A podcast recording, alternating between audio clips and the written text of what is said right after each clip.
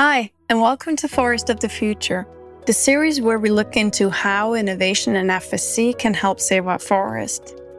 We all know the forests play a key role in combating climate change and the biodiversity crisis that we're facing. And in this series, we explore how innovation, especially within tech tools, but also more broadly, can help us protect our forests and support the mission of FSC, which is to ensure responsible management of our forests worldwide. Now, today we're going to do a bit of an experiment. This episode is called Inside Out, and it is because I will actually not be doing the interviewing this time around. So, normally you're used to me asking the questions and then somebody else giving the answers. Today we're turning that around. Because besides doing these podcasts, I am also actually just a staff member of FSC. I've worked for FSC for more than 18 years, and the stuff that I do is really focused on moving supply chains, engaging in industries, and progressing them in a more sustainable direction. Today, I get to talk to you about some of the work that I do. More specifically, the work that I do in the fashion industry. Because this episode takes us to Copenhagen, where FSC participated in one of the biggest events in the fashion industry, the Global Fashion Summit. This whole event is focusing on how the sector can move from being a very high carbon footprint one into being a neutral one or maybe even a positive one. We're engaging there because we're hoping to learn how not just this industry but also other industries might transition easier and faster towards meeting the Paris Climate Agreement. We called this episode Inside Out because we've turned the tables, but we also called it Fashion Inside Out because we want to make you think about when you turn your clothes inside out the label comes out, and that label tells you a lot about the garment. We want to help make all of that invisible stuff in the fashion industry, all of that nitty gritty, a lot more visible. And with no further ado, I will hand over the mic to Ewa Hermanowicz, who is my colleague from FSC Europe and who was also a co organizer with me, along with FSC's value chain development team, on our participation in the Global Fashion Summit. So take it away, Ewa. Welcome to the podcast, Loa, and I'm really pleased to have you here today and to talk about the Global Fashion Summit. I know you have been working on this topic for several years now, so I'm really thrilled to be talking to you today and discussing this exciting and innovative topic for us. So, at first glance, actually it might be difficult to understand why would FSC consider participating in a fashion event. A very simple question to start with. What do forests and fashion industry have in common? Sure, thanks Ewa. So I don't think a lot of people realize this. I certainly didn't before I started diving into this field. But forest based fibers, or what's also called man made cellulosic fibers, are actually the third most used fiber type in the world, right after cotton and polyester. And what's even more interesting is that it is the fastest growing fiber type in the world. That means that it's the one that's actually starting to pick up on speed in terms of being used just as much as the other fiber types. And that's, of course, fantastic news because that means that we're transitioning towards fibers that are regenerative and that can come from a sustainable source. However, we also know that only around half of them actually does come from a sustainable certified source where we know the origin. The other half, we actually don't really know which forest they come from. So that's why FSC would be at a fashion event. That's why FSC is hugely involved in the fashion industry and, and even growing in our involvement in the industry because we need to make sure that as brands are transitioning towards more forest based fibers, towards more viscose, towards more rayon and, and modal, that that transition is accompanied by really large demand for sustainable certified fibers. So the transition does not just result in us moving away from fossil fuels, but moving towards deforestation. So that's why we're hugely involved in the fashion industry. Sounds like an important role to play for FSC. It sounds really big and it's global and a big chunk of that industry that is mm-hmm. growing. We know that FSC has been very active in the packaging sector, paper, other value chains that are more common and popular. But what about fashion? Has it been active in that industry already for a long time? Yes. So FSC has been working on fashion and, and the textile sector, but also the rubber sector for a number of years. But we are increasing our investments and our activities in those sectors as we can see the growing interest in them. So I am right now managing a global project that we have that runs across 20 different countries. And that project it's called Fashion Next FSC. We're really trying to move in a holistic approach towards certification. We're trying to move in a holistic approach towards the fashion industry. That means that we're trying to get interest for FSC inside the sector itself. We're working with the brand, we're working with the industry associations to get them to implement FSC policies. It's good that we're moving towards regenerative fibers, FSC certified fibers. But in reality, what this industry needs to, and what we all need to, is to move towards circular fibers. So stop the pressure on forests by demanding new fibers. So the last part of the project is really focusing on what role does FSC have to play in circular textile fibers how can we make sure that we actually have an FSC recycled garment on the market? That's actually one of the key targets for the project is to make sure that before the project ends that we actually have a labeled FSC recycled piece of textiles on the market. If you don't mind, I'd like to pick up on something that you said about the recycled label and the recycled aspect of the fashion. So, regarding the wood fiber based textiles, is it possible to recycle them? And also, I'm very curious to know if it's possible to separate the textiles where some other fibers have been mixed into them, like polyester. Is it possible to separate these textiles in post production in the recycling process and get them back to the value chain? It really depends, actually. so it's, that's not an easy answer as to can we recycle the viscose fibers? Can we recycle everything that's wood based? Yes, we can. It's an innovative technology. And so it's something that's just coming up to a point where it can go to scale.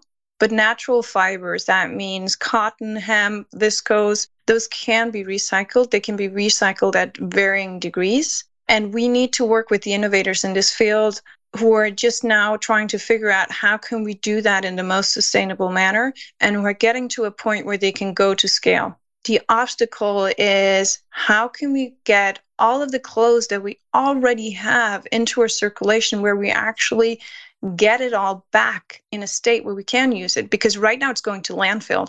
So we know that by 2025 these systems have to be in place and our role right now as a certification system is to make sure that we actually fit into that that we are part of that process that we help as much as we at all can to make sure that it happens and that it happens fast. What I wanted to talk about is also the event itself. So, you know, when a person maybe who has never been to a global fashion summit, when you picture the event in your mm-hmm. mind, what you may think of is like a catwalk with famous brands who are showing their latest collection. Is it actually what you saw in Copenhagen at the Global Fashion Summit? Can you tell me a little bit more about the event? Sure. So, yeah, you would imagine that it's a lot of fancy shows, a lot of people who wear all the right stuff. That's not it. Not for the Global Fashion Summit. But the event itself is actually more of a conference. Many of the companies and organizations who come there, they choose to use that as a way to announce their latest sustainability measurements or activities through the program. So the content is really focusing on how are we progressing on stage it's front and center the entire time. It said we have eight years left. We need to transition as an industry. We have eight years left to do so. How can we learn from each other? How can we inspire each other? So that was what the event was. So I wonder in this event and in this setup with so many brands and retailers and competitors, what did FSC actually bring to the table? First and foremost, we were selected as an organization as one of 31 solutions providers in their innovation forum.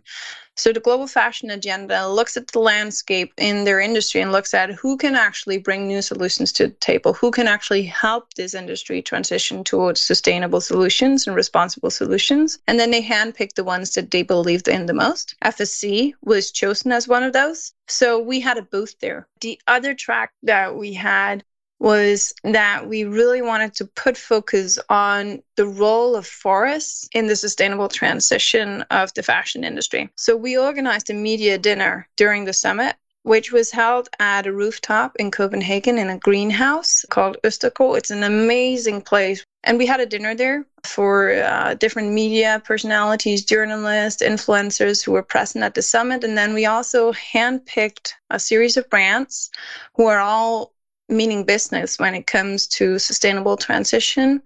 And we just joined all of those people together, 25 in total, in one long table in this greenhouse on the rooftop and just talked about what is it that we need to do.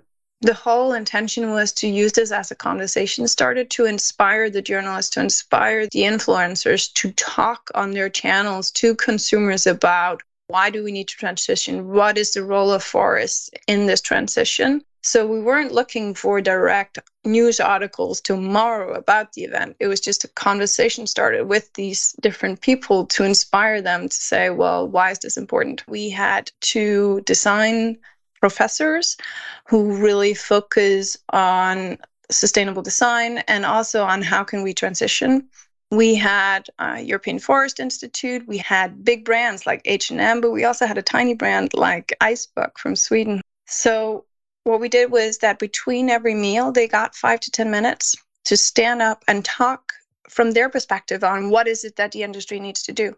Oh, sounds amazing. And I'm really curious to know what got you really most inspired. It's difficult to say what got me most inspired because they were so different. So we had Diana from European Forest Institute who was really talking about the role of forest and why we need to look at forest as a resource and why we can't just say everyone just transition to forest fibers because there won't be enough fibers. So that was really really interesting. Then we had H&M talk about their role as the elephant in the room. They're doing fast fashion how can they survive during fast fashion when they look 20 or 30 years ahead and they know they have to transition? The inspiring part of that was actually the honesty of that conversation because it's very rare that you see companies who acknowledge their role as part of the problem and who stand up in an audience and say, We know we are part of the problem, but we also have to be part of the solution. So that for me was really inspiring. Then we had both Else Skjold and Kate Fletcher, who are both professors. So they know their stuff when it comes to design and to material choices and fiber science, basically. They had two very different approaches towards what does this sustainable transition mean? So Else was really coming from a point of view where it was about looking at it from imagine a world where we can actually use our materials smarter, where we actually educate our designers from the outset to make the best possible choices and where it's also part of the consumer science or consumer conscience that we know that we have to do that. Kate is looking at it from a lens of we have to start using what she calls earth logic. So right now everything is finance logic based. Every growth parameter that we have is always looked at from an economic lens. And this was probably what struck me the most during all the different talks we had. Her whole pitch was, well, what if we imagine taking a kaleidoscope and we just spin it just half an inch? And the lens that we're looking at now is not through the finance lens. It's actually through the lens of the world. It's actually through the lens of the earth, the globe, the nature, the people. What if we have this new lens and say, it's not enough that you have a surplus on the economic lens. You have to have a surplus on all of the other parameters as well. If you look at everything you do down to the last thing, like making a cup of coffee, buying a piece of clothes, making it a choice or not, whether to make a purchase or not, or whether to go on a vacation or not, if you look at that through that other lens, it has a fundamental impact on every single small choice you make during the day, both in your private life and in your professional life. And it was quite inspiring to hear her talk about this, putting Earth first and the whole earth logic and how fundamentally easy it actually is to get to the point where you do that. But at the same time it's also so very hard because you have to shift all of your paradigms. That piece from her really sparked a lot of interesting conversations during the, the dinner and then the last, which is always the most difficult part, was David from Icebug, who's the CEO, who's really trying to transition their whole company from a very much linear approach, from a very much normal business as usual approach, to a much more 360 degrees sustainable approach, both when it comes to the environmental but also the social impact. They're actually implementing Earth Logic, or Earth Logic is basically also the same as a B Corp mentality, and they're implementing it without calling it B Corp mentality or without calling it Earth logic. They're just doing it as common sense. And he was talking about how liberating it was as a director of a company, as the one who's making the final decisions, how liberating it was to allow yourself to not only look through that financial lens, but also to look at it through the Earth logic lens. He gave an example of a recent challenge that they had where they had to, to buy some shoes but if they wanted to make it in time for one of all those big shopping days, like Black Friday, I don't think it was Black Friday, but one of like the big shopping holidays, if they wanted those shoes to make it in time to get there to that sale, that meant that they would have to pressure their workers and get them flown in through air freight. And he had to make the choice do we make it to that deadline and actually get those shoes in the stores before so we can make it to that sales period? Or do we make the more sustainable choice, but know that we have to cut our profits because we won't make as big a sale as we projected that we would because we won't have shoes on the shelves, basically. And his whole point was how liberating it was for that not to be a difficult choice. Because, of course, he had to wait because he could not defend those social and environmental impacts that it would have to make sure that those shoes got there in time. And that's really inspiring for me, at least, to hear that we have CEOs of companies getting to a point where that's a no brainer choice. I've been in this field for 18 years, and that is really a first that we're getting to that point that they allow themselves to look at the wall through that lens. And I really hope that I will meet more and more Davids in this world, basically. It's so heartwarming to hear about those examples and know that there are people like David and brands that really adopt the earth logic in their strategies. I wish we could hear more of examples like that and also highlight them more. The question that comes to my mind is we are talking a lot about the environment and the earth logic. We need to look at it from the perspective of the earth, what is good for the earth, but when we look at the fashion industry, we also have to acknowledge that there are a lot of human rights violations, children working in the fashion industry, working overtime in very bad conditions, people not being paid according to what they do. Like there is slavery that is also uh, present in the fashion industry, especially in Southeast Asia, where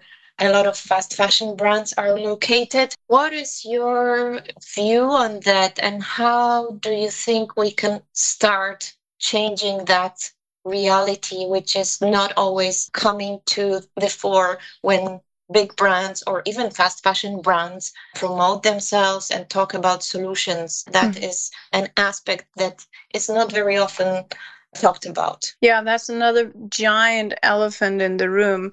I think it's important to realize, though, that when we talk about earth logic or when we talk about a B Corp mentality, social aspects, meaning workers' rights and indigenous people's rights, are an integral part of that. So it's not just looking at environment, it's not just looking at biodiversity, it's also taking all these aspects into concern.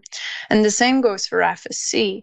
If you choose to FSC label a garment, that means that you actually safeguard workers' rights throughout the entire supply chain. That means that every single factory that this product has passed through has met obligations to forced labor, to children's labor, to freedom of assembly, to freedom of speech, just common sense workers' safety as well, protective gear, which chemicals can you actually use? Have you been trained in the equipment that you're supposed to be using?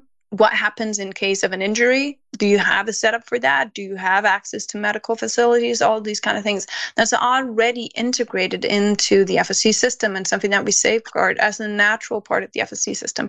And it's also a natural part of the b corp movement and of the whole earth logic mindset so for me i often forget to talk about it when I'm talking about what do we have to do because for me it's just a common sense no nonsense kind of thing. It's just something I take for granted that of course if you are transitioning as a brand you have to take that into concern. You have to safeguard that and that's actually the first thing that you have to do and then you look at your fibers then you look at your footprint then you start dlca analytics etc but for me it's just a gatekeeper if you don't have all of that managed then you're not a sustainable brand. And I think we're actually getting to a point where a lot of the brands are looking at it through that mentality as well. We're seeing most of the brands have BSCI or SA 8000 audits of their supply chains, which means that they are safeguarding workers' rights, that they do have audits out there, that they are implementing fundamental human rights. So, not just workers' rights, but also human rights. There's an important distinction there in terms of forced labor, child labor, slave labor, all these kind of things, which are not in the workers' rights, but in the human rights. And all of that is safeguarded and then you can start building on top of that. Like, do you have right to maternity leave? Do you have right to breastfeed your children? Do you have daycares? All these kind of things that are safeguarded throughout the FSC system. All these things you can put on top. But that's also why it's so important that brands know what does the certification scheme actually mean and what does it not mean what does it encompass what does it not encompass and that's one of the big challenges that we're facing is that that they will ask for a certification, but they actually don't know really what's in it because they don't know the detail of what's in it. They also don't know what they don't have in it. And that's one of our roles is to really make sure that they do know what's in it. Thank you very much. That was very clear. And I think that's an important aspect of yep. the FSC certification and an important aspect of the fashion industry at the same time. So, apart from the conversations that you had at the FSC organized two tracks, as you said, the booth and the dinner, what did you find most interesting of, of this event? And what ideas do you see worth spreading across other wood value chains at FSC? Sure. So, yeah, like you mentioned earlier, fashion is just one value chain. We have furniture, we have uh, solid timber, we have packaging, we have a whole range of other industries that we're working across. And it's those industries that I've traditionally worked more in. And one thing that I think those industries could really learn from the fashion industry is the rapid speed of transition. So, in the 18 years that I've been in FSC, it's taken probably 10 for the packaging industry to transition, for example. The fashion industry are late to the party, but they're picking up in terms of how fast do they then transition.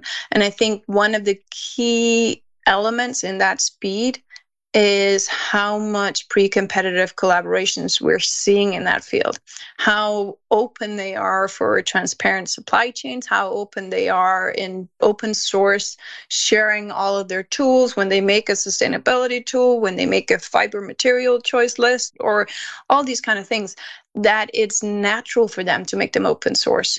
Where other industries, we would see companies safeguard this as a trade secret because that would give them a, an upper hand in the competitive field.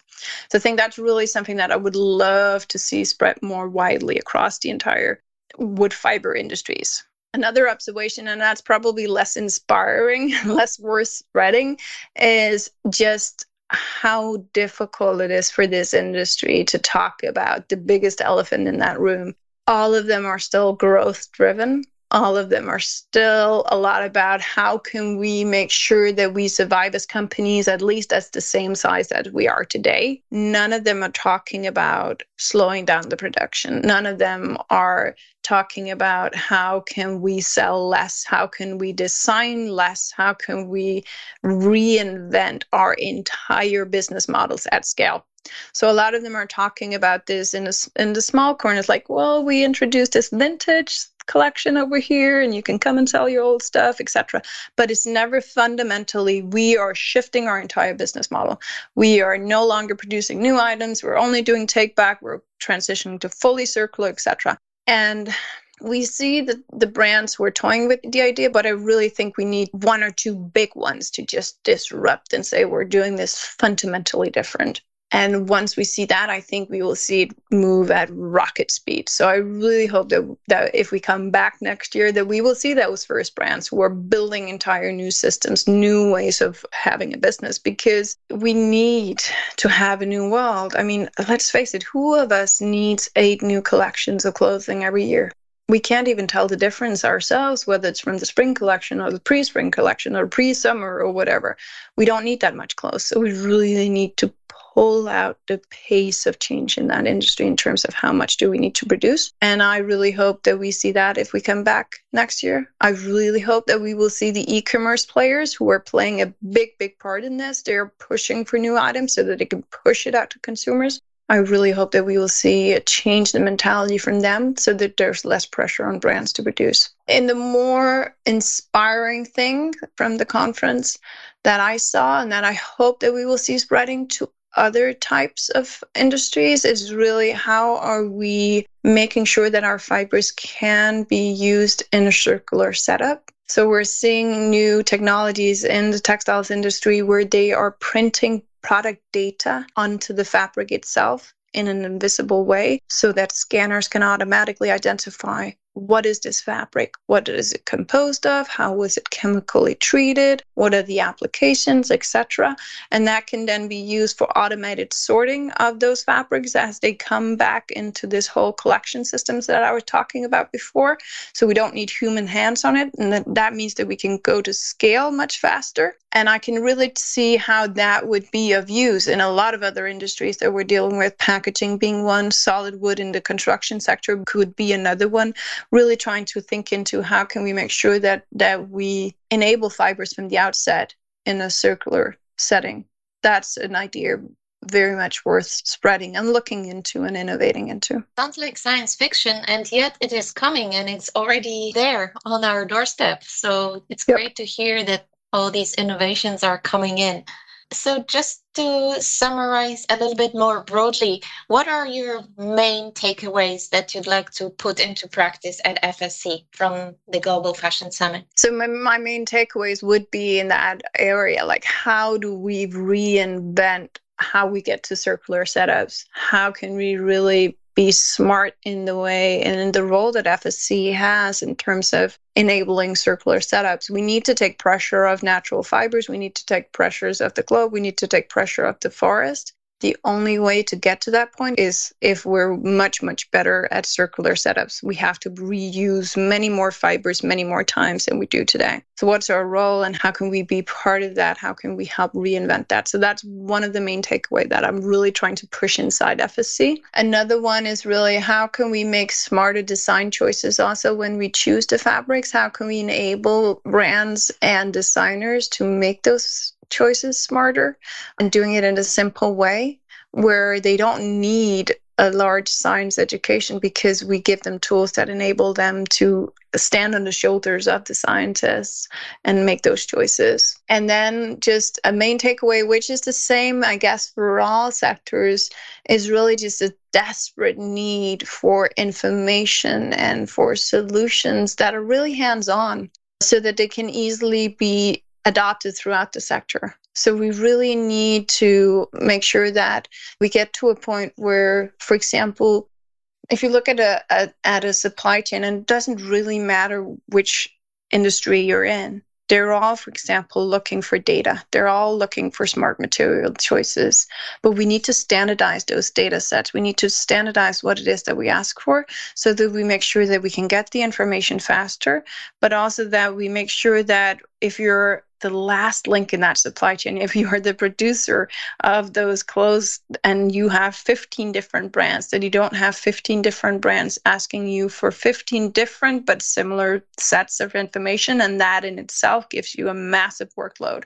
So, how can we make sure that we make really simple hands on solutions that can be adopted into all of the, the systems of choice of the different brands, but that are fundamentally standardized, just like we've seen it happen in the food industry and in other industries that are much more standardized than, than the industries we operate in. So, really looking at how have this worked in other sectors and how can we make sure that it works in this sector as well. Amazing. Thank you for this. So, just to end this conversation, I'd like to go a little bit into the future mm-hmm. and talk about what are your hopes and what is the big thing that you would like to see in the future? So where do you hope to bring the fashion industry with your work over the next years? So i really hope that within the next couple of years, all of our hard work in value chain development, so all of those 20 countries that I talked about, that that means that we have fully certified supply chains to FSC so that if you are a brand and you want to transition to more man-made cellulosic fibers, meaning more viscose, more rayon, more modal, that it's very easy for you to do that because all of the suppliers are already certified, all of the producers are already certified. If you want to start using FSC certified natural rubber for your shoes or for your bags, or you want to start using cork, that it's easy to do that. So that's the first part. And that's probably the easy part because that's the stuff that we've been doing for almost 30 years. So so that's what we know how to do. And that's just getting the boots on the ground, getting those companies certified. But before we get to that step, I really hope also that we are as an organization, but also the brands get much more knowledgeable about what can different certification schemes help them achieve and what can they not? So a large piece of, of, the last six months in my work has been looking at different certification schemes and seeing what does each of them actually cover? How are they comparable? How are they not comparable? And the next step is then to help bring that information into the industry itself so that it's much easier when you are a designer when you are a quality manager inside a company, if you are working with sustainability inside a textiles brand, for example, it's much easier for you to navigate. Well, what does it mean if you get a GOTS certified piece of cotton, for example? What does it mean if you get an FSC certified viscose fiber? What does it mean if an, a producer has an SA 8000 certification? What does that actually give you? Which kind of information does that give you? Which kind of security does that give you in terms of conditions? And how has that fiber been handled? And what does it not give you so that you can make sure that you cover all of your bases, basically? So I'm really hoping that we will get to a point where that's just common sense knowledge. Then, of course, my baby, the circular label products, they have to be a reality of this whole project. So, that, of course, I'm hoping that if you call me up in a couple of years, I can show you that piece of fabric. Hopefully, I'm wearing it. But we really need to get to that stage. We really need to enable those circular setups. And the only way that we can get there is through my last hope that I really hope that we can help spark, which is just a joint collaboration across and large levels of interoperable systems where data just flows and where data does not become a hindering for things to move forward. So I'm really hoping that we can do our bit in terms of making that a reality and do our bit and work with ISEAL and other initiatives to really transition towards the standardized data sets. That's my big hope for this industry. And I'm quite sure we will get there.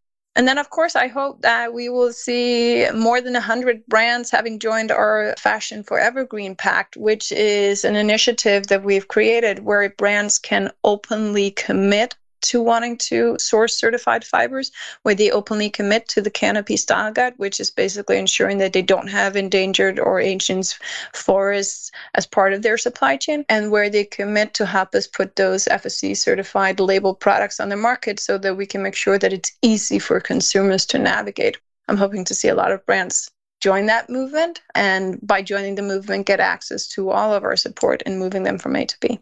Thank you, Loa. It was so great to talk to you. Thank you for sharing your lessons learned and reflections from the Global Fashion Summit. So, thank you very much for these inspiring thoughts and looking forward to the next year Global Fashion Summit and how the whole situation and the fashion industry evolves into something that is even better than today. Thanks. Looking forward to it too. That's it. I hope that you got to know a bit more about what it is that I do in my day job, but also just how inspiring the fashion industry is. how much we can actually do to make a transition, how positive outlooks there are for a transition in time, but also just how difficult it will be, how much work it will be, and how FSC can help make that transition happen in time. That was it for now. If you want to follow our work, if you want to be notified whenever a new episode comes out, I strongly encourage you to join our LinkedIn group. It's called FSC Digital Innovations and it's open for everyone. You can also always get a hold of me on digital input at fsc.org. I am Loa Worm, and this was Forest for the Future.